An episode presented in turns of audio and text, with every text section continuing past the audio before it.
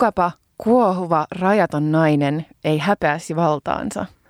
Kukapa ei viettiensä fantastisesta kuohusta häkeltyneenä ja kauhistuneena olisi pitänyt itseään hirviönä? Onhan hänen annettu uskoa, että normaali, hyväksi, käy, hyväkäytöksinen nainen on suorastaan jumalaisen tyyni. Tervetuloa jumalaisten naisten seuraan omaa luokkaan podcastin jaksoon 32.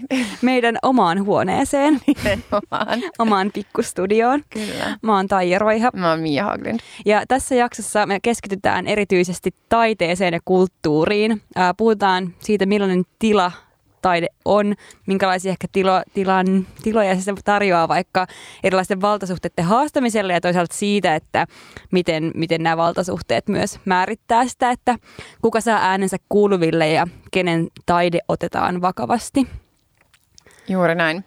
Tämä sitaatti, jonka mä luin tässä ihan aluksi, on tota, tällaisen kuin Mä en tiedä, miten tämä lausutaan, mutta sä vaan kuullut sun lausuvan hänen nimensä. Helen äh, Siksu. Joo.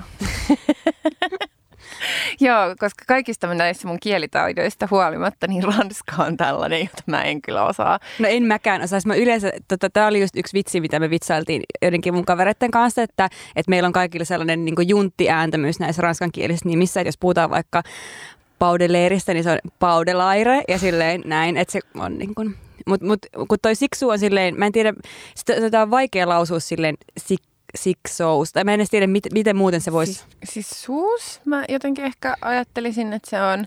Mutta sille juntti Mut, tavallaan äänettynä, no niin mä en edes tiedä. tiedä. Niin sitten mä oon opetellut toi jostain YouTube-videosta, missä puhuttiin siitä, niin sitten mä, tota, mä oon sit siitä omaksunut sen, että Hyvä. se on siksu. Joo, no niin, mutta se oli hänen kuule sitaattiinsa. no niin, joo, joo, ja äh, se tuli tota, se tuli tähän siitä, että me käytiin äh, tässä katsomassa Saara Turusen ohjaama näytelmä Meduusan huone. Ja äh, tässä tota, Meduusan huone käsiohjelmassa niin Turunen kirjoittaa siitä, että miten tämä si- siksuu, sisuu, siksuu, no joo, on äh, tota, inspiroinut häntä on niin kuin ollut äh, tavallaan taustalla siinä niin kuin tässä jotenkin Medusa-tematiikassa ja ylipäätänsä tässä tämän ää, tämän näytelmän kirjoittamisessa ja tekemisessä. Joo, näin on. Mulla oli odotukset aivan helvetin korkealla, koska siis just tämä Medusan nauru uh, on, siis mikä on Ellen Siksuun siis kirjoittama uh, teksti, niin on ollut itselleni silleen yksi, yksi suosikkitekstejäni, siis feminismin uh, kun historiasta, niin jotenkin joo, olin hyvin fiiliksissä, kun huomasin, että, että Medusa tulee näyttämölle ja on myös saanut sitten ähm, varsin paljon myös näkyvyyttä äh, mediassa. Mutta, joo. Mä en ole lukenut sitä tekstiä, mutta mä haluan kyllä, äh, no sen perusteella, mitä sä sanoit ja just se, mitä tavallaan tässä käsiohjelmassa oli just niin kuin osa äh, siitä tai miten sitä käsiteltiin siinä, niin haluan kyllä ehdottomasti lukea Mm, mutta se Medusan lähtökohtahan tietenkin on paljon va- vanhempi, tai siis se Medusan niin myytti niin kuin itsessään ulottuu paljon niin kuin kauemmaksi, ja se perustuu siis tosiaan niin kuin tähän no, Medusa myyttiin, um, ja minkä, mikä siis on niin kuin osa kreikkalaista mytologiaa, ja siihen kuuluu tämä ajatus, että, siis, että tarinan mukaan siis Poseidon raiskasi uh, Medusan, ja sitten tästä niin kuin, mm, raiskauksesta ei suinkaan sitten syytet, syytetty Poseidonia, vaan uh, Medusa on se, joka jota niin kuin sitten, joka sai tästä rankaisun, eli hänet niin kuin muutettiin rumaksi, hänen hiuksensa, ihanat hiuksensa muutettiin äh, käärmeen pesäksi. Ja tota, Um, ja lopultahan sitten tämän myytin mukaan siis uh, Perseus myös tota, tappaa Medusan ö, tota, ve, mikä miekalla. Mikä on, onko beheading niinku, sanalle niin, suomen? Koska mä, mä miettinyt, että mikä se on. Että se, siis, sen mesta, Mestata on ehkä paras sana. Mestata, mestataan niin katkaisi kaulan. Joo. Ja sitten tähän on hyvin tunnettu tämmöinen niin patsas, missä Perseus mm. roikottaa tätä Medusan päätä. Päätä. Ja siitä myös on taas, mä en tiedä, ootko nähnyt sitä, mutta on tehty myös semmoinen feministinen mukailma, tämmöinen paljon tuoreempi, missä se on ta, niin kuin toisinpäin tämä asetelma. Että niin Medusa, Medusa patsas ja sillä niin, on niin kuin toi perseuksen, perseuksen pää. pää. Ja se on silleen, että way it always should have been. On se jotenkin uh, Twitterissä uh, levinnyt kuvateksti, mutta se on tosi mässy. Mm. mutta joo, Medusa on jotenkin myyttinä, Medusan myytti tosi todella jotenkin kiehtova, kiinnostava ja hienoa, että se oli tämän näytelmän lähtökohtana. Joo, ja siis tämä Medusahan just tämän niin kuin myytin mukaan just tässä tota, muutetussa muodossaan tai tässä niin kuin NS-hirviömuodossaan, niin on tosi voimakas toimija. Eli hänellä on niin kuin tällainen kuolettava katse ja myöskin tota, just tää, tällä niin kuin naurulla on, on, on sellainen tietty ää, vaikutus Joo, kyllä. Ja tavallaan niin tämä Medusan nauru uh, on myöskin tavallaan, mistä, mistä Siksu kirjoittaa, niin siinä on just semmoinen aika niin kuin, mm, miten mä nyt sanoisin, ehkä just semmoinen niin kuin radikaalin, radikaalipotentiaali, mikä siinä on, että se jotenkin se niin kuin, uh, häiriinnyttää niin kuin niitä valtasuhteita ja pyrkii niin kuin, uh, ravistelemaan niitä. Eli, eli suinkaan Medusassa ei ole kysymys mistään niin kuin uhrin asemaan joutuvasta ähm, hahmosta, joka, joka jotenkin silleen menettäisi toimijuutensa tämän seurauksena. Äh, mulla on yksi erityinen suosikkistaatti tästä kirjasta. Mä luen sen, ähm, sen nyt tässä. Sinne minä menen, otan käsiini kirjat, etän todellisuuden, koloniaalisen tilan, siirryn etäälle. Usein luen puussa, kaukana maasta ja kaikesta paskasta. En en lue lukeakseni, unohtaakseni, sulkeutuakseni johonkin kuvitteelliseen paratiisiin. Eh hei, minä etsin. Jossakin täytyy olla minun kaltaisiani, joilla on kapinan mieltä ja toivoa. Sillä minähän en toivoani menetä. Jos minä huudan inhosta, jos minä elän vain raivostani, on oltava toisiakin, jotka tekevät niin. En tiedä, keitä he ovat, mutta löydän heidät, kun kasvan isoksi. Kun lähden heidän luokseen, en vielä tiedä minne. Mä oon nähnyt sen ähm, Turusen edellisenkin näytelmän tämän äh, kuuteatterilla siis ähm, olleen äh, tavallisuuden aave, jo, josta mä tykkäsin tosi paljon. Äh, myös niin kuin just siitä ähm, estetiikasta ja ylipäätänsä sen tyylistä. Ja tämä Medusan huone seuraa tosi paljon siis tätä samaa, samaa tyyliä ton tavallisuuden aaveen jäljelle. Ja se on itse asiassa, Turunen on sanonutkin, että niistä tulee, niin kuin, siinä on, tulee olemaan kolme tavallaan ää, tällaista näytelmää, jotka jotenkin niin kuin, silleen linkittyy toisiinsa, niin sitten on siis varmaan tulossa sitten vielä kolmaskin jotenkin tätä samaa ää, estetiikkaa ylipäätänsä sitä tarinan kerrontaa toistava teos. Ää, ja musta niin kuin hetkittäin, tai siis että mä, mä niin kuin tykkäsin ää, kyllä tästä. Ää, mutta mä olisin kyllä ehkä toivonut, että, että siinä olisi tavallaan, että se olisi mennyt niin kuin eteenpäin. Että siinä oli hyviä niin kuin tavallaan kuvauksia joistain asioista, mutta sitten taas, että mä en ehkä löytänyt tätä medusaa ää, tästä itse näytelmästä. Että, että just sellainen tavallaan hahmo, joka olisi ähm, just tällainen naishahmo, joka niin kuin asettautuu jotenkin äh, just vähän asioiden yläpuolelle ja joka on vahva toimija ja joka niin kuin luo ehkä toisten kaltaisiensa kanssa liittolaisuuksia, mm. niin, niin se jäi ehkä vähän sieltä uupumaan. Joo, ehkä vähän niin kuin aika niin kuin sama uh, fiilis jäi siitä, että tuntuu, että, että tavallaan niin kuin se medu, tota Medusan huone tavallaan vähän niin kuin päättyy siihen, että mistä se niin kuin nainen voisi lähteä muodostamaan itselleen jotenkin sitä Medusan naurua ja Medusan katsetta ja, ja nousemaan niin kuin jotenkin siihen rooliin. Mutta se ei ihan vielä ehkä päässyt siihen, että siinä mielessä voisi ajatella, että jos hakee tätä niin kuin tri- trilogiamaista rakennetta, että mitä se kolmas osa sitten tuo mukanaan, että et, et lähteekö se enemmän siihen suuntaan. Mutta ehkä silleen, mun mielestä ehkä aina totta kai on niin kuin tärkeää erottaa silleen, että, että milloin puhutaan just vaikka jonkun näytelmän vaikka estetiikasta tai siitä, että, että miten, mit, mitä mieltä itse on jotenkin tai miten arvioi sitä niin kuin jotenkin taiteellista toteutusta ja miten arvioisitte ehkä enemmän sitä niin kuin jotain niin kuin sen teoksen teemaa tai viestiä tai ehkä mahdollista poliittista uh, statementtia, mikä siihen niin kuin kuuluu. Ja mun mielestä tässä niin kuin, tota, uh, niin kuin riippuu tosi paljon, mistä puhutaan niistä, että myöskin, että minkälaisia fiiliksiä se mm. uh, herätti. Joo, siis mä tykkään tosta, tota, uh, mä tykkäsin jo just tuossa tavallisuuden AVssa, si- tosta, just tuosta estetiikasta, mitä siinä, uh, siinä on. Anteeksi, mä vähän yskittää. Joo. Kuulostaa sillä, että sä hukut. Niin mä oon siis medusa meressä Joo. Mä vaan naura. Ja se kuulosti se huukut, se on mielestäni tosi huvittavaa. Niin, mutta se oli jotenkin, mä, mun piti hengittää ulos ja mä hengitinkin enemmän sisään enkä ulos, niin jotenkin tuli vähän tällainen mm. reaktio. Anyway, joo, niin, niin, niin tykkäsin siitä ja ähm, kyllä, kyllä siinä mielessä, äh, mutta ehkä... Mm, ehkä tämä tuntui myöskin silleen, että mä olisin ehkä jotain vähän niin kuin uutta toivonut myöskin tältä tavallaan siihen estetiikan suhteen, että tässäkin olisi niin kuin siirrytty vähän jonnekin suuntaan siitä, ää, siitä edellisestä, että tämä tuntui vain niin kuin siinä mielessä myöskin vähän silleen samalta äm, kuin, kuin se edellinen, että, että siinä ei, ei sinänsä, että, että, että tavallaan samanlaisia, äm, että ne on niin kuin samanlainen tavallaan huone, rakennelma, ää, kuin tavallisuuden aveessa ja samanlaista niin kuin maskien käyttöä ja esimerkiksi tai just niin kuin eläin no, hahmojen jotenkin käyttöä ja niin edespäin. Mm. Joo. Mm.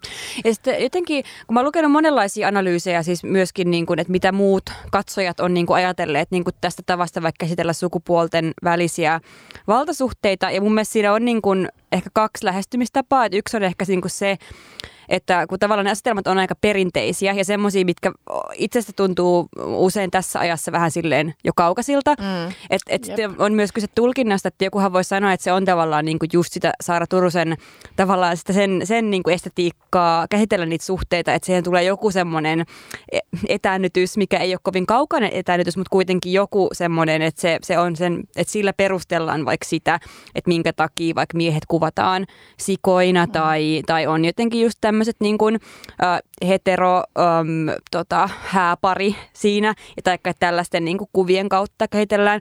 Mutta sitten toisaalta Uh, mun mielestä se, vaikka siinä voi olla tämä tavoite, niin musta se ei välttämättä ihan kuitenkaan niin kuin silleen, välttämättä pysty sitten käsittelemään niitä tapoja, millä ehkä niin kuin nämä vallankäytön tavat ilmenee ehkä silleen tuoreemmissa olomuodoissaan mm. ehkä.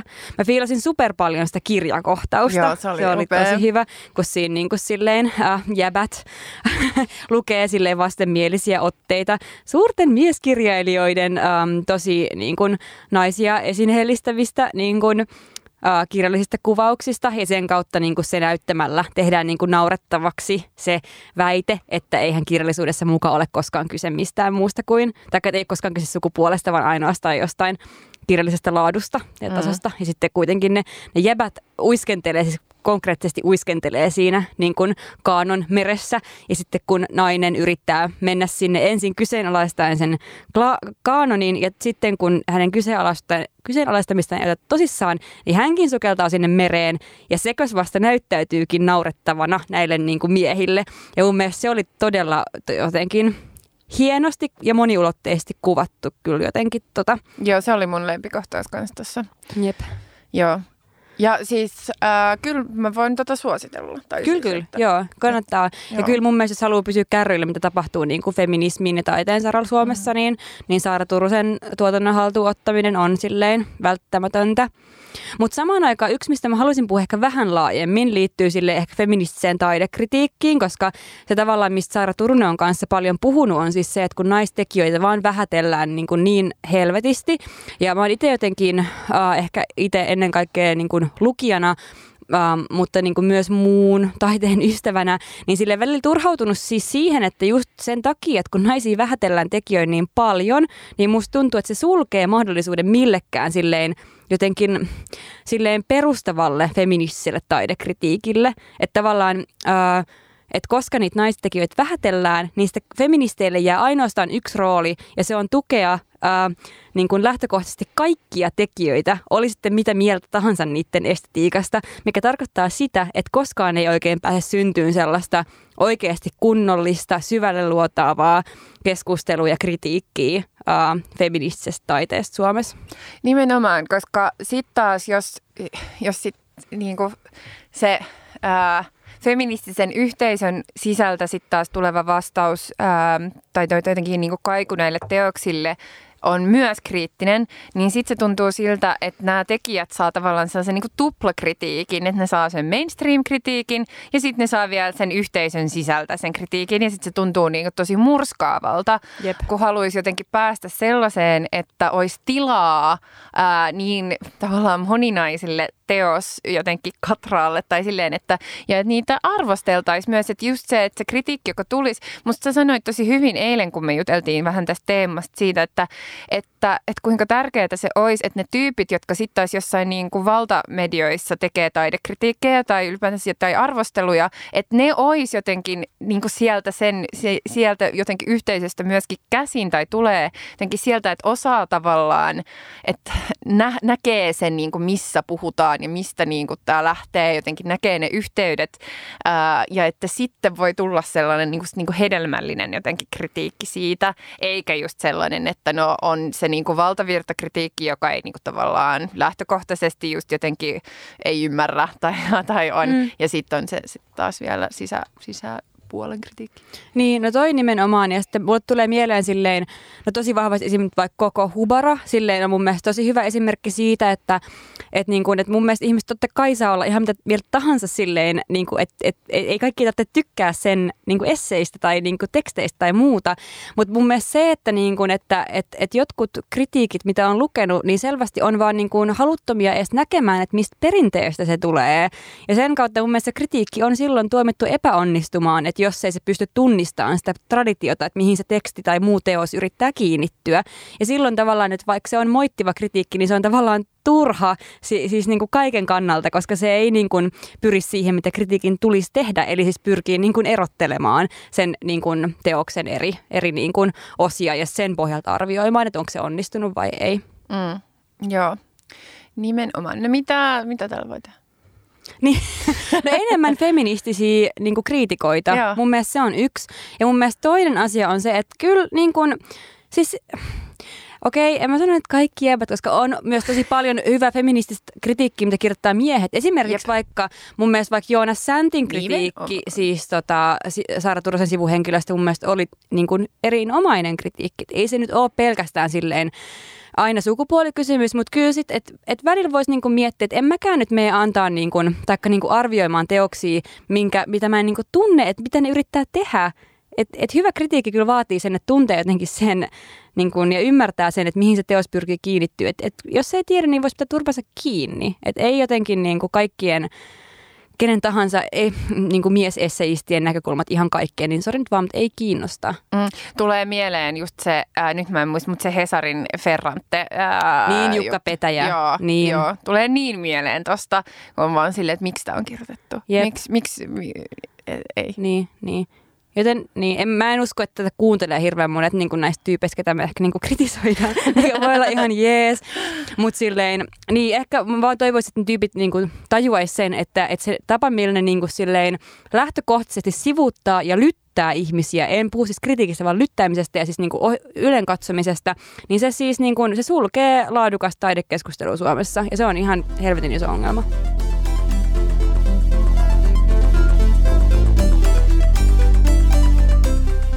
Jatketaan tästä eteenpäin keskustelua äh, vieraiden kanssa. Me ollaan saatu meidän äh, studioon mun ja Mian lisäksi äh, kaksi vierasta. Äh, eli ensinnäkin äh, Jaana Kivi, kirjailija, toimittaja ja universumin jumala vahtimattomasti.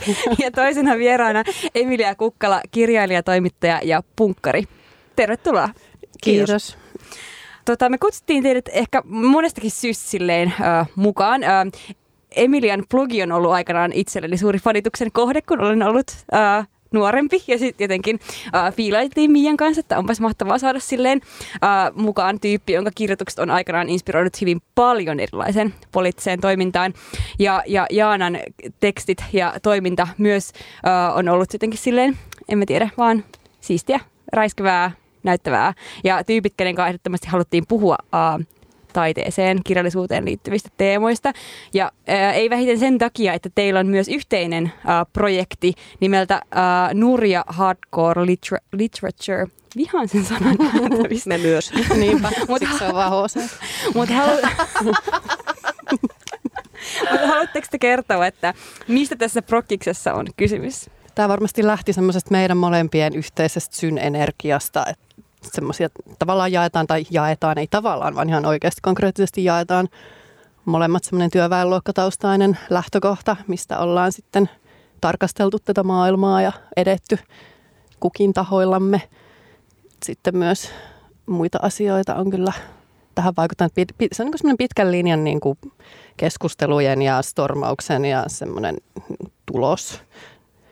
Että mit, mitä nurja on niin kuin, tai miksi mä haluan, että se on olemassa ja haluan sitä tehdä, niin se on lähtenyt semmoiset tavallaan niin kuin tietynlaisista varjoista toimimisen ajatuksesta mulle itselleni, että, että jotenkin mä oon ollut tai kokenut olevani sillä tavalla tämmöisen niin kuin sosiaalisen median areenan tai semmoisen niin kuin sosiaalisen median tilassa niin kuin semmoinen ulkopuolinen tai että mä, mä en ole niin kuin jotenkin lähtenyt siihen koskaan tai se ei ole ollut mulle, niin kuin se ei ole sopinut mun pirtaan, se ei ole jotenkin tuonut mulle silleen semmoista mielekkyyttä, mitä se tuo monelle. Niin sitten jotenkin, kun on kirjoittanut kirjoja ja tarkkailut sitä kirjallisuuden kenttää, niin on tehnyt semmoisen havainnon, että paljon helpommalla pääsisi asioissa, jos olisi somenäkyvyyttä ja jos olisi joku tämmöinen niin kuin mediaseksikäs somebrändi ja sit sitä kautta niin kuin tavallaan toimia ja niitä ovia vaan aukeisi, kun nyt tuntuu, että siinä on joku sellainen lasikatto ehkä enemmän tai joku semmoinen, että se on hankalampaa, jos ei toimi sosiaalisen median ehdoilla tai brändin ehdoilla. No, tämä on, on se yksi puoli varmaan, varmaan tässä, mitä itsekin tullut kelailtua. Ja just tämä lähtökohta, että miksi ylipäänsä Jaanan kanssa on alettu mitään, mitään yhteistä tekemään tai synergiaa löytyy, että molemmilla vaikka on niin kuin jossain määrin kuitenkin eri, erilaiset taustat, niin enemmän tai vähemmän prekaa ja proleja ja niin kuin sitä kautta maailman hahmotus ja tai, tai se fiilis, että tiettyjä juttuja ei tarvitse selittää. Mm itseäni en jaksa enää selittää, en kenellekään. Ju, just näin, niin tota, tarve luoda sellainen niin kuin juttu, oma juttu, missä, missä ei enää selitellä, tai yhteinen juttu, missä ei enää selitellä ja mitä ei tarvitse enää selitellä kenellekään, ja mikä ei ole sellainen, mitä joku tämmöinen mystinen klubi, mihinkä meidän täytyy pyrkiä, mm. vaan me olemme se itse. Niin, että tavallaan tekee, meidän... vapauttaa itsensä sellaisesta alisteisesta asemasta, että on niin kuin itse semmoinen luoja, tekee sitten mitä tekee kyselemättä lupia. Nurja on niin kuin meidän herrakerho. Niin, joo, se on meidän. No tähän sopii oikein hyvin, kun me edellisissä jaksossa just puhuttiin tällaisesta herrakerhoista. Joo, se on totta. Joo. Mietin, kun teillä on tuota, teidän blogissa on tällainen niin kuin alaotsikko, että tämä on teurastus. Niin mitä te haluaisitte teurastaa?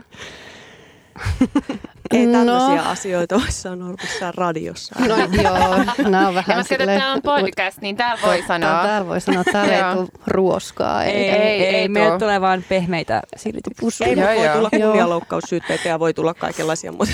No lähinnä varmaan niin kuin monetkin asiat vois kokea tietynlaisen perustavanlaatuisen teurastuksen tai nyljennän ehkä, että jotenkin rupeisi asiat kokea jotain muutosta tässä yhteiskunnassa ja maailmassa ylipäänsä, mutta jotenkin ehkä haluaa teurastaa semmoisen niin lasikattoisen ajatusmallin, että jotenkin sun ympärillä on koko ajan jotain, jotain lävistettävää tai jotain esteitä, joiden läpi pitää mennä.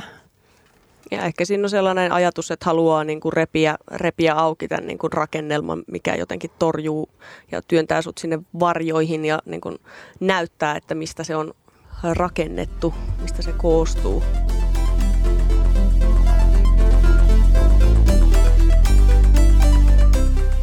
Mun mielestä on mielenkiintoista, että ehkä enene, enene, enenevissä määrin puhutaan nykyään silleen just niin sukupuolen vaikutuksista, esimerkiksi just vaikka niin taiteessa, kulttuurissa, miltä tahansa toiminnan kentällä, mutta asia, mistä puhutaan vähemmän, on yhteiskuntaluokka.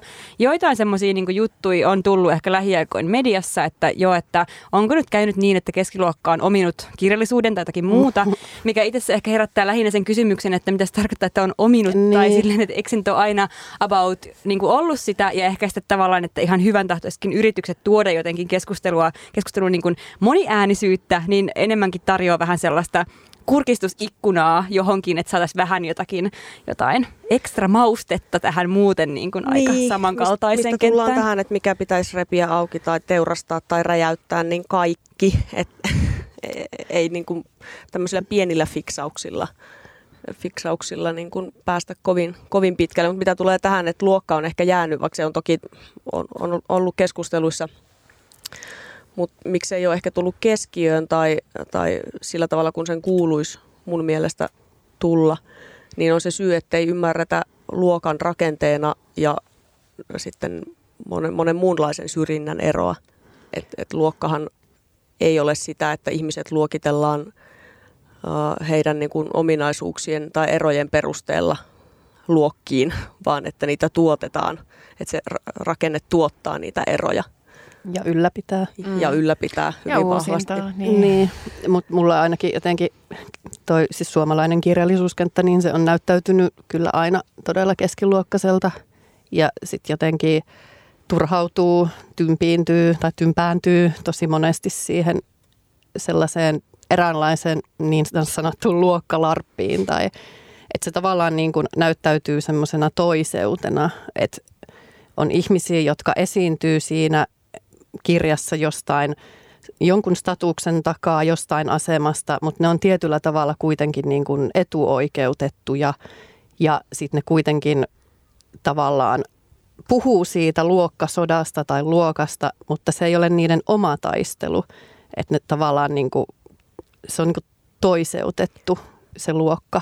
Niin no tämä on tämä perinteinen, että, että luodaan sellainen joku fantasia tai hahmo sellaisesta työväenluokasta tai proletariaatista, joka nyt lähtee sankarillisesti, tai se hahmo jotenkin, tai, tai sitten rappio romantisoidaan, ja sitten kuitenkaan tarvitsematta itse kokea tai niin kuin elää luokkaa ja kokea ja elää sitä kaikkea läpi. Niin. niin sellainen larppaaminen ja tuommoinen e- eksotisointi. Ek, siis on se tavallaan niin kuin eksotisointia tai niin kuin kaappaamista – estetisointia, niin kyllähän se niin vituttaa. Niin, tai se jotenkin luokka, niin just se luokkaestetiikka, että se on hirveän niin kuin kivaa käyttää puheessa tai elementtinä jossain, mutta sitten se niin kuin, että onko sitten oikeasti sitä jotenkin kosketuspintaa tai kontaktipintaa niin kuin siihen, niin se on sitten niin kuin toinen kysymys.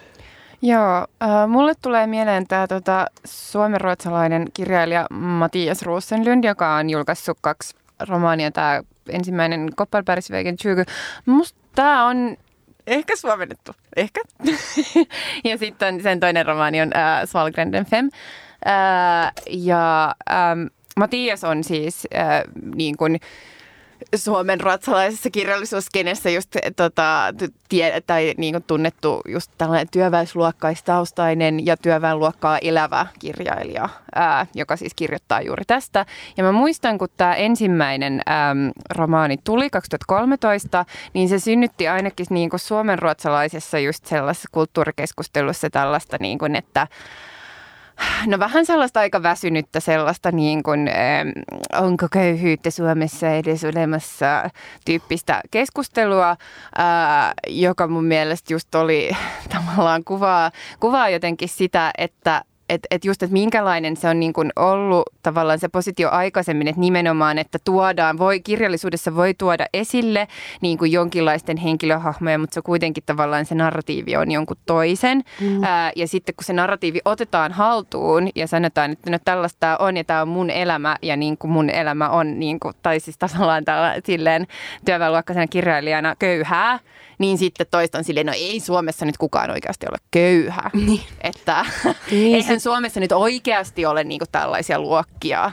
Niin, niin se oli mun mielestä jotenkin, no nyt vuodesta 2013 ollaan ehkä mennyt vähän eteenpäin, mutta kuitenkin niin, niin se oli vaan jotenkin tosi silleen symptomaattista siitä, että minkälaisessa jotenkin tilassa eletään tämän luokkakeskustelun tai ylipäätänsä niin taiteen ja luokan niin, ja se on tavallaan sekä poliittisessa keskustelussa, että jos siitä jotenkin erotetaan tämmöinen taiteellinen tai kulttuurikeskustelu, niin ihan, ihan sama molemmissa. Että mä oon ainakin niin kuin ihan, ihan lopen kyllästynyt ja väsynyt selittämään.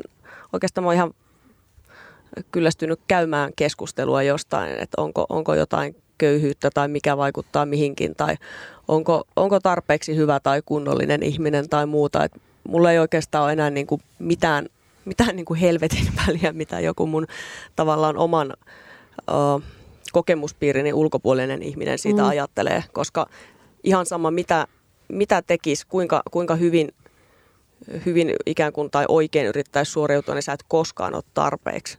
Ja sä tulet aina olemaan niin kuin se, joka, joka on niin kuin tuomittavissa ja, ja jolta on vietävissä kaikki.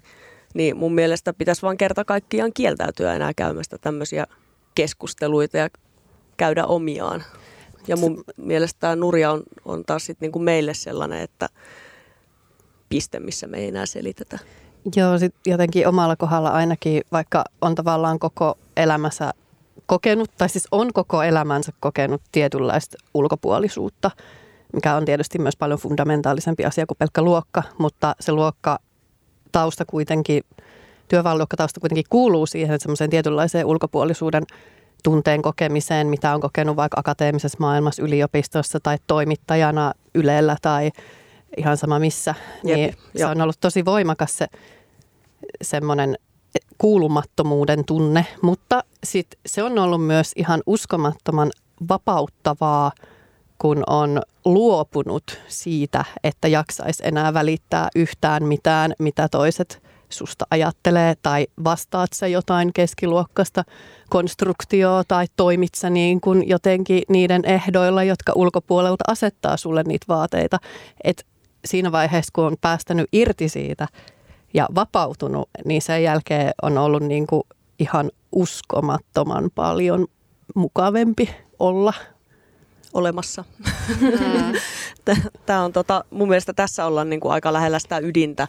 Mm ydintä niin sekä mitä tulee tähän kirjoittamiseen että luokkaan, niin kauan kuin se keskustelu pyörii sen, sen niin kuin ympärillä, että miksi joku ei saa kuulua johonkin tai että voisiko jotain osallistaa vähän enemmän. Et, ei, me, ei me ehkä edes eikä siis mikään ehkä. Mä en ainakaan halua, halua kuulua mihinkään tai halua olla osallinen mitään noin, noin niin kuin paskoja rakenteita. Että mä, oon, mä oon tosi paljon mieluummin ulkopuolinen ja osaton ja rakennan sit siltä, siltä pohjalta niin kuin näitä verkostoja tai rihmastoja tai miksi niitä sitten kutsuu yhdessä muiden, en voi sanoa, että kaltaisteni kanssa, mutta ihmisten kanssa, jotka jakaa jotain samoja tavoitteita tai kokemuksia tai ajatuksia siitä, millainen elämä voisi olla hyvä ja tavoiteltavaa. Mm. Ja toi niin kuin hyvin konkreettisesti, just kun ollaan puhuttu paljon tiloista myöskin tässä tämän meidän nytten meneillään olevan podcastin tuotantokaudella, niin just se, että, että mikä merkitys on sillä, että voidaan luoda konkreettisesti, niin kuin sanoitte, just se tila, että missä niin kuin mm. ei ole koko aika, ei, ei tarvitse kokea myöskään olevansa se joku poikkeus, jonka pitää aina ehkä niin kuin selittää omaa olemassaoloaan, niin se voi ehkä myös helpottaa just tätä, mistä sä sanoit Jana, että, että päästään irti jostain sit ulkopuolisuuden tunteesta, koska se on mulle ainakin se heti kysymys on sitten, miten sitten pääsee silleen eroon, että sehän ei ole välttämättä niin kovin helppoa vain kaikissa ei. tilanteissa, mutta se kuitenkin ehkä on niin kuin perustavalla tavalla, jos puhutaan jostain poliittisesta emansipaatiosta, niin se on ehkä sen ytimessä, että silleen jotenkin jättää sen taakse ja on silleen niin kuin ihan sama. Joo, kyllä se on niin kuin taistelua sekin itsessään, että, että siitä niin kuin vapautuu ja totta kai on niin kuin täynnä trikkereitä niin kuin kaikki sun ympärillä olevat, etenkin just se sosiaalinen media, että ne on niin kuin täynnä trikkereitä siihen, että sä vajoat semmoiseen niin riittämättömyyden, tai että miksi mä edes yritän tehdä mitään, kun maailma pyörii toisilla ehdoilla kuin miten niin kuin mun elämä tai mun näkemykset haluaisi, että se pyörii. Että jotenkin sellainen, että no esimerkiksi siis mä oon nyt viimeiset kaksi vuotta itse kirjoittanut romaania, esikoisromaania, ja se on nyt niin kuin valmis.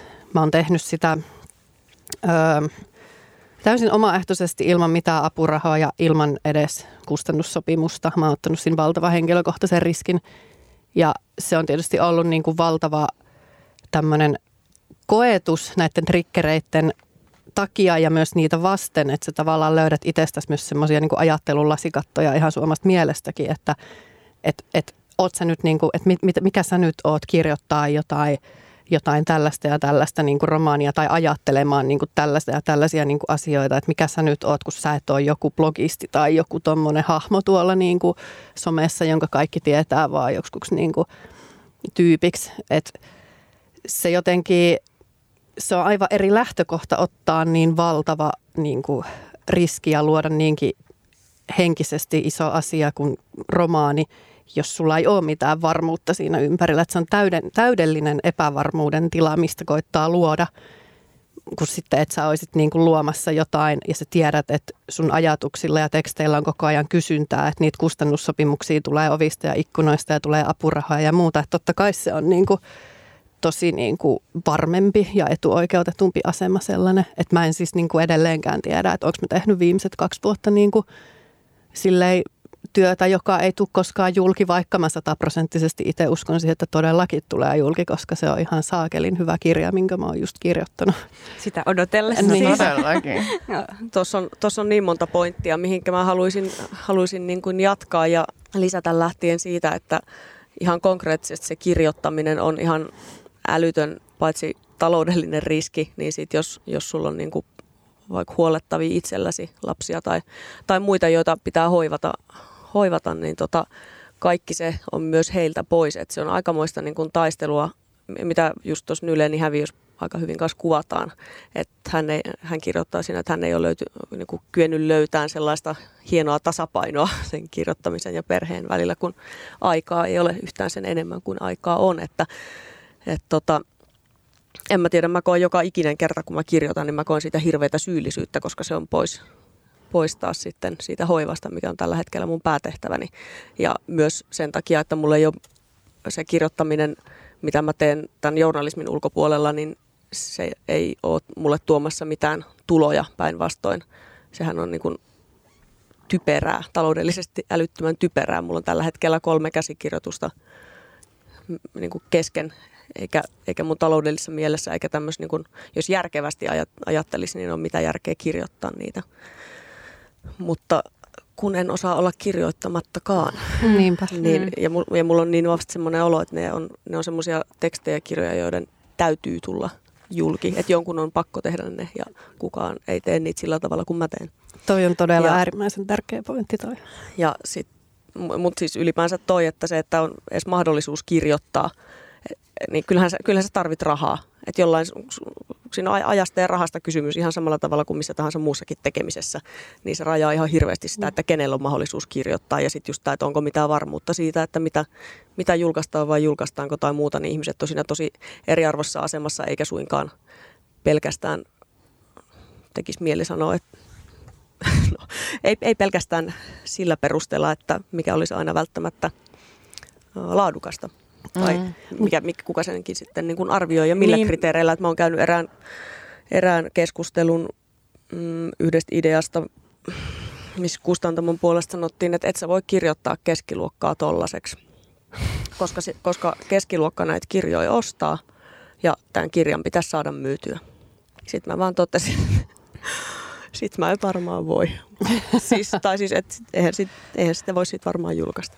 Mutta siis tämä on niin huvittavaa, koska siis kun jatkuvasti on niitä keskusteluja jotenkin sille, että et ei pitäisi jotenkin sotkea politiikkaa kirjallisuuteen ja silleen, niin kuin, että, että jotenkin voi olla esteettisesti korkeatasoista ja se ei välttämättä tarkoita, että se on jotenkin silleen poliittisesti jotain jotain. jotain. Mutta jotenkin siis just tämä, että kuinka paljon niin kuin kyse on oikeasti nimenomaan siis siitä, että tavallaan se nykyinen vallitseva näennäinen epäpoliittisuus on mm. oikeasti äärimmäisen poliittisesti latautunutta mm, ja sen seuraus seurauksena nimenomaan tämä, että niin kuin jää paljon myös niin kuin taiteellisia avauksia, kokeiluja, tuotoksia täysin tekemättä, koska ollaan niin jotenkin silleen uppouduttu siihen, että tämä nyt on tämä, mitä nyt kirjallisuuden taiteen kuuluu olla. Se on se kapitalistinen realismi. Niin, kyllä. Mutta siis tota, tosta haluan heti sanoa, että kun on itselläkin ollut tämä tämmöinen joku juttu, joka ajaa, eli miksi kirjoitan, niin ei ne aiheet, joista mä oon kirjoittanut, niin ei ne ole koskaan kysely, ne on vaan tullut mun syliin ja sitten on ollut se, että tämä on pakko kirjoittaa. Että se oli mun sen ensimmäisen sen tietokirjan kanssa ihan sama juttu, että se vaan oli niin voimakkaasti se olo, että tämä on pakko vaan kirjoittaa ja ajaa tämä juttu läpi. Ja nyt mulla oli tämän niin kuin romaanin kanssa aivan sama juttu, että mä oon pakko kirjoittaa ja kukaan muu ei tätä tule tekemään niin kuin, niin kuin minä sen teen. Joo, just toi pakko enemmänkin, että ei välttämättä sen takia, että tämä nyt olisi jotenkin erityisen, totta kai se on hauskaakin, mutta mutta enemmän se, että tämä on vaan tehtävä. Niin.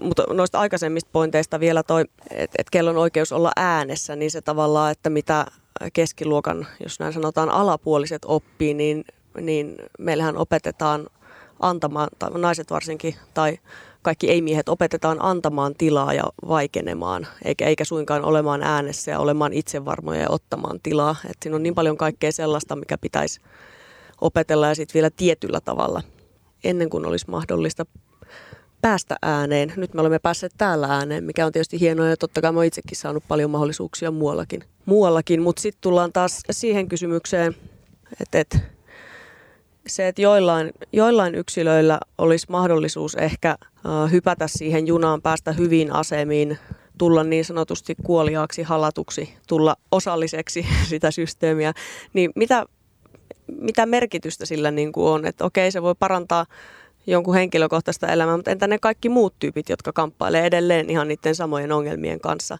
Et mä oon tosi iloinen, että mä oon päässyt sen verran ääneen, kun on päässyt. Mutta ei se ole mikään ratkaisu, eikä se ole mikään ratkaisu, että mä rakennan itselleni. En mä, en mä tavoittele mitään ihmeellistä uraa, enkä, enkä tällaista. Että mä olisin tehnyt monia asioita hyvin eri tavalla. Mä oon ollut tosi typerä, jos ajatellaan tämmöistä NS-brändin rakennusta tai jotain uran tekemistä, että mä oon kieltäytynyt ihan älyttömän monista jutuista ja haastatteluista ja muista, koska mä en ole kokenut, että mä olisin voinut tehdä ne pysyen rehellisenä itselleni ja niille, joiden en, en, en, voi edes sanoa, että niille, joiden parista tulen, vaan niille, joiden parissa mä elän.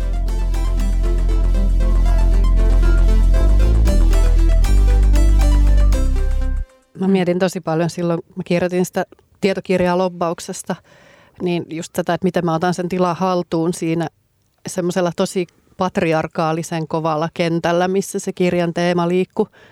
Ja jotenkin jo toimittajana tuli semmoinen olo, että mä oon niin jotenkin vääränlainen. Että mä oon niin nainen, nuori nainen, jolla on tatuointeja, jolla oli silloin rastat, lävistyksiä naamassa ja sitten jotenkin sellainen, että tosi voimakkaasti tuli semmoinen niin vasten kasvoja, että jos mä toimin kovalla uutiskentällä – niin se tieto, mitä mä saan, niin ei välttämättä ole samaa kuin mitä joku toinen, toisen näköinen, vaikka keski-ikäinen mies saa. Että jos mä niin menen vaikka jonkin haastattelutilanteeseen, jossa olisi joku tämmöinen tosi patriarkaalinen aihe, niin kuin talous tai tämmöinen hegemonia, missä miehet puhuu miehille, ja mä menen sinne tekee haastatteluja tai haastattelee vaikka jotain korkean tason poliitikkoja tai elinkeinoelämän vaikuttajia tai muuta, niin mä menen sinne se, semmoisena kuin mä oon. Mutta ne ihmiset peilaa muhun niin kuin niiden ennakkoluuloja ja asenteita niin kuin sitä mun ulkomuotoa kohtaan, niin ne ei välttämättä anna mulle sellaista tietoa kuin mitä ne antaisi jollekin ns. heidän omatasoiselleen ihmiselle, jollekin vaikka keski-ikäiselle miehelle tai muulle. Että mä tavallaan jään niin kuin altavastaajan asemaan siinä tiedon saannissa, vaikka mä miten yrittäisin kaivaa ihan vaan jo pelkästään sen takia, että miltä mä näytän tai minkälainen mä oon. Että sitten tavallaan kun mä kirjoitin sitä kirjaa, ja mun piti penkoa paljon niin kuin lobbaukseen liittyviä asioita ja että miten niin kuin poliiti, poliittinen vaikutustyö toimii ja muuta, niin siellä todella, todella monessa kohdassa tuli vastaan se, että, että katsotaan silleen päästä varpaisiin ja ollaan vähän niin kuin, että, että, että mitä sä niin kuin siinä kyselet. Että jostain EKltakin soitetaan mulle suoraan ja kysytään, että leikit sä jotain omakustannekirjailijaa tai muuta, niin sitten on vähän semmoinen, niin kuin, että hei, kamo. Tuosta just meidän edellisessä jaksossa puhuttiin siis siitä äh, niin kuin erilaisista esteistä tiloihin, erilaisten tilojen, tiloihin pääsemisen suhteen. Ja ehkä siitä, että, että aika usein on kyse siitä, että pääsyä ei välttämättä kielletä eksplisiittisesti tai silleen niin kuin suoraan sanota, että joo, että sä et saa tulla tänne jotakin muuta, mutta muuten annetaan niin kuin vaan ymmärtää, että et ole tervetullut tai että, että sussa on jotain, mikä nyt ei silleen jotenkin kelpaa tai jotakin muuta, niin ehkä nämä tuntuu silleen kuulostavan vähän samantyyppisiltä, että, silleen, että on selkeä este päästä johonkin, mutta kukaan ei vaan sano sitä niinku suoraan, niin. vaan saadaan itse kyllä tulkita sieltä niin. rivien välistä. Ja myös jos sä yrität tuoda sitä esille, niin sitäkin tulkintaa saatetaan vähätellä tai on vähän silleen, että... Niin, tai niin, vaikea. Niin, Ai tolleen sä fiilaat. niin, niin. Et, Ai, et on kokemus. Se, tosi, tosi vaikea tyyppi, joka sitten jotenkin haroaa vastaan niin näissä asioissa. Ja sitten kuitenkin mä oon tosi tyytyväinen, että mä sain kirjoittaa sen kirjan ja sain niin kuin sen, senkin määrän julkisuutta, mitä siitä niin kuin sain. Mutta silti mulla on koko ajan semmoinen olo, että mä odotan, milloin se joku paremmasta yhteiskunta-asemasta, paremman statuksen takaa tuleva todennäköisesti mieshenkilö keksii ne samat asiat, jotka mä oon jo kirjaan kirjoittanut, ja sitten ne legitimoidaan niin kuin oikeasti jotenkin arvo, arvoltaan paremmaksi. Mm. Että se mun sanominen ei vielä niin kuin riitä. Mm, no toi on kyllä tosi tuttua. Niin. tai tosi tuttua myöskin niin kuin ihan... Pitääkö mun niin. kokea tästä jotain huijarisyndroomaa, niin ei. Mä ei. en halua todellakaan kokea sellaista. Ja sehän on paradoksaalista, koska senhän, kenen pitäisi kokea sitä huijarioloa, olisi niin kuin tavallaan se tyyppi, joka tulee ja silleen ottaa sen ja sitten on sen jälkeen aivan niin. silleen, että mä tein tämän kaiken. Tämä on just se, mitä tapahtuu koko ajan. Jep, mm. jep. Ja tämä on myös se, mitä kaikki instituutiot, esimerkiksi media, suurena tekijänä niin kuin vaalii, ylläpitää ja luo tätä rakennetta koko ajan. Ja että myös... pitää olla se tietynlainen oikeanlainen hahmo tietystä oikeanlaisesta statuksesta käsin sanomaan jotain, niin sitten se on niin kuin jotain. Että Suomi toimii niin, kuin niin tämmöisten niin kuin instituutioiden legitimaation varassa, että sun pitää koko ajan hakea jostain sitä oikeutusta sille, että sä oot joku tyyppi tekemään jotain. Että on se sitten niin kuin tämmöinen tutkiva journalismi tai kovasta taloudesta puhuminen tai, tai sitten vaikka niin kuin taiteen tekeminen, kirjoittaminen. Että kaikkeen siis niin kuin tavallaan vaaditaan joku instituutio sanomaan, että sä oot hyvä, tyy- oikea tyyppi tekemään tätä. Että muuten sä oot niin kuin sit vaan siellä varjoissa tai jossain, missä oot messan nurkassa. Joo, yksi mun tuttu, joka on äh, hiljattain aloittanut tota, ähm, taidemaalaamisen ja siis on, on tuottanut tosi, tai siis siinä mielessä saanut siitä niin on itsekin niin kuin hyvin paljon tai, tai tykännyt sen tekemisestä ja saanut hyvän vastaanoton, tai että ihmiset on tykännyt myöskin hänen teoksistaan ja, ja, sit tota, ja saanut jo myös niitä niin kuin näytille, mutta just kun juttelin hänen kanssaan, niin oli just silleen, että niin no, no tosta ja tosta galleriasta, kun otin yhteyttä tai tosta, tosta jopa niin kuin kahvilasta, että Aa, haluaisittekin sitä teidän seinille, niin on se, että joo, lähetätkö CVn, että, että jotenkin se on silleen, eikö nämä, maa, eikö nämä niin teokset ole se tavallaan CV. Tai niin, et, et mikä just, niin, tämä on just miehet näin, saa miten mennä niin ja tehdä, naisten pitää olla tohtoreita ennen kuin niin, ja sitten myös toi niin keskiluokan fiksoituminen siihen oman tekemisen todisteluun, että se on paljon tärkeämpää, että pystyy todistelemaan ja vakuuttavasti esittämään, että on tehnyt jotain riippumatta siitä, onko, onko nyt sitten tehnyt kuin se, mitä on faktuaalisesti tehnyt tai tekee koko ajan. CVden muodossa tai, tai sellaisen jatkuvan somepäivittämisen, etteinpä nyt helvetisti sitä ja tätä ja tuota tai mitä tahansa, mistä tahansa nyt onkaan kysymys. Mun mielestä tuolla teidän blogissa, mitä muuten suosittelen kaikkien mm, käydä lukemassa, niin oli yksi semmoinen teksti, mikä otsikko oli muistaakseni ansioluettelo ja sitten, ää, se, Joo. Ää, ja sitten se oli mun mielestä hieno, koska jotenkin siinä kuvattiin tosi niin kuin pitkällisesti niin kuin sitä, että minkälaisia kaikenlaisia niin kuin, taitoja tai millaisia ihmis, ihminen vaan on, tai sitten luotiin sellaista niin kuin henkilökuvaa, ja sitten se lopussa kuitenkin niin kuin, tiivistyi jotenkin, nyt mulla ei ole tässä esillä, niin mä en pysty suoraan, mutta jotenkin vaan tosi tylysti johonkin siihen, että vaan jotain Joo, ansiolle se... ATK-taidot kohtuulliset tai jotakin joo, tällaista. Joo, mun pitää myöntää tai tunnustaa tässä sen verran, että se on tosi vanha teksti, mitä mä pikkasen vaan fiksasin ennen kuin mä laitoin sen. Laitoin sen. Mutta joo, ehkä se, se kuvaa just, just tota, että miten se miten sä faktuaalisesti tai niin kuin olet maailmassa muille ihmisille, mitä oikeita asioita sä niin kuin teet, mitä välttämättömiä asioita, mitä paskaa sä jätät tekemättä, mitä, mitä yleensä myös väheksytään. Et on myös tosi, tosi olennaista jättää tekemättä niitä, niitä niin kuin huonoja juttuja toisille ihmisille ja ympäristölle ja muulle, niin se kaikki on typistettävissä tällaisen tosi tosi niin kuin kapean näkemyksen läpi, että kaikki se, mitä se tyyppi siinä kirjoitti siinä NSCVssä, niin tässä ansioluettelossaan, niin oli typistettävissä siihen, että hänelle kirjoitettiin, tämä on tarkoituksella siis käytetty tätä vanhahtavaa ATK-taidot sanaa. Mä aion seuraavaksi välttävät atk julkaista Nurjassa pöytälaatikkorunoja ihan vaan siksi, koska mä voin. Niin. Se on oikein. Niin. Toi on ehkä vähän sellainen, että, että tehdään sitä, koska voidaan. Niin, se, ei, se ei ole mikään sellainen, niin kuin, että, me, lupia. että me viilataan niitä hirveän kauan tai tehdään jotain niin kuin super,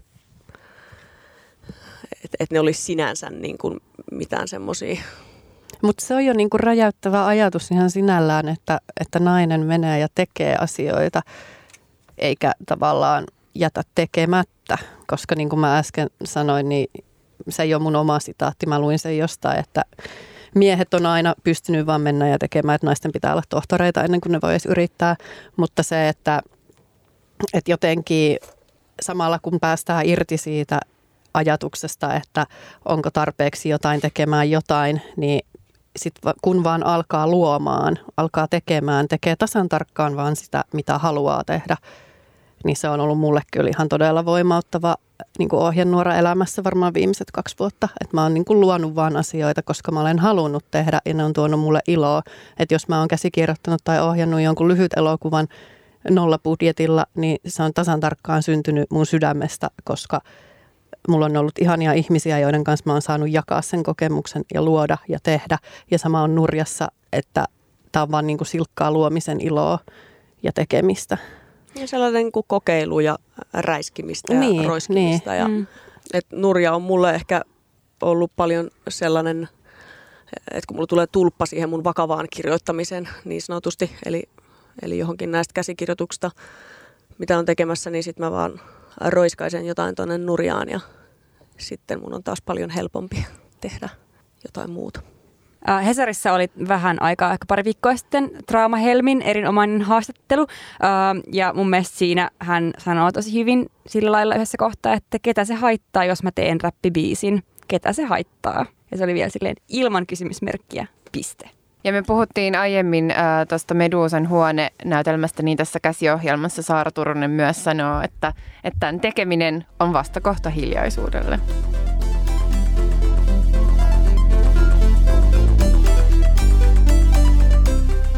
Mennäänkö tästä fiilistelemään? No mä voin ainakin fiilistellä tosi paljon Aurora-elokuvaa.